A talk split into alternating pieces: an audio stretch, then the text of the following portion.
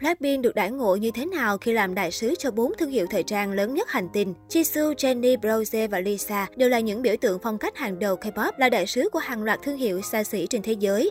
Đáng nói, không giống các ngôi sao khác, cả bốn thành viên Blackpink đều được những thương hiệu hàng đầu này đãi ngộ đặc biệt và long trọng như bà Hoàng trong những lần dự sự kiện với tư cách đại sứ.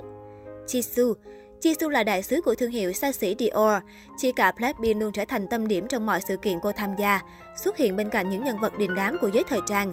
Một trong số đó là chủ tịch kiêm giám đốc điều hành của Dior, Pietro Beccari.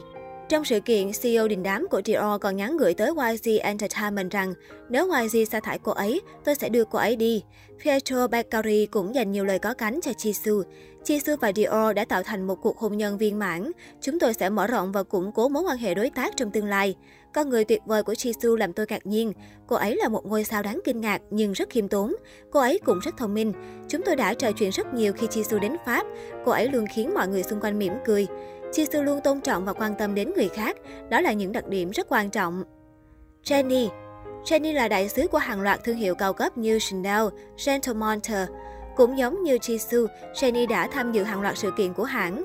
Lần nào cô cũng diện những mẫu thiết kế mới nhất chưa ra mắt, đồng thời ngồi ở hàng ghế đầu bên những nhân vật quyền lực như tổng biên tập tạp chí Vogue, Anna Wintour, Cardi B, Caroline de Margaret.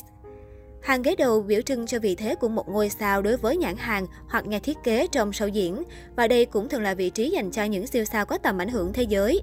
Với Gentle Monter, Jenny thậm chí còn tham gia thiết kế bộ sưu tập riêng mang tên Gentle Garden, trong đó có một cặp kính mang tên Leslie Tenidi, tên Instagram phụ của nữ idol.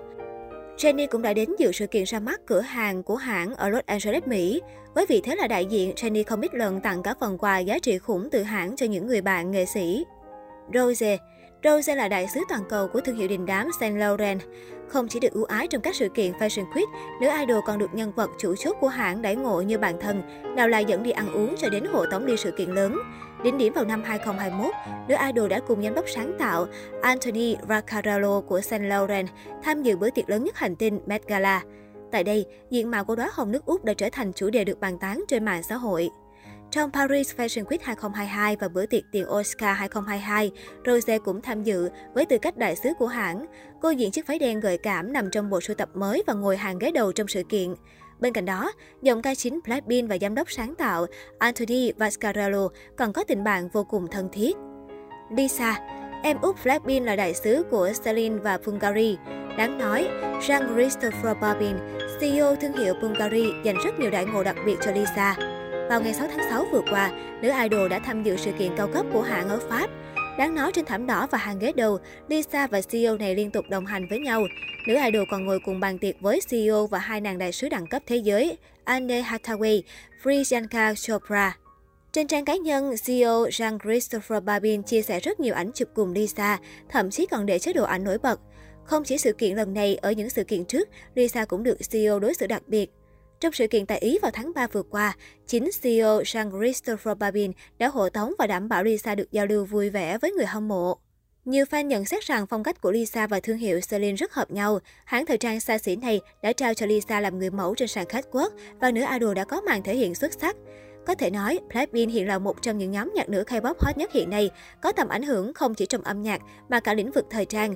Nhưng người hâm mộ của Blackpink không ngừng gào thét vì đã 18 tháng, nhóm chưa có thêm sản phẩm âm nhạc chung kể từ The Album. Thật khó tin khi nghĩ đến viễn cảnh nhóm nhạc nữ hot nhất nhì K-pop sẽ tan rã. Song đây lại là điều không ít fan Blackpink lo lắng. Một khán giả phân tích, thời hạn hợp đồng mà các thần tượng K-pop ký kết với công ty quản lý thường kéo dài 7 năm. Vì vậy, nếu không ra nhạc, Blackpink có khả năng tan rã cao vì chỉ còn một năm nữa là hết hạn. Sẽ thật buồn cười nếu họ không phát hành bài hát mới hay có dấu hiệu trở lại nào trong suốt 15 tháng cho đến khi hợp đồng kết thúc. Thật điên rồ khi YG khiến các nghệ sĩ của họ trở nên đáng mơ ước và thần thánh hóa bằng cách không comeback trong nhiều năm, một khán giả cảm thán.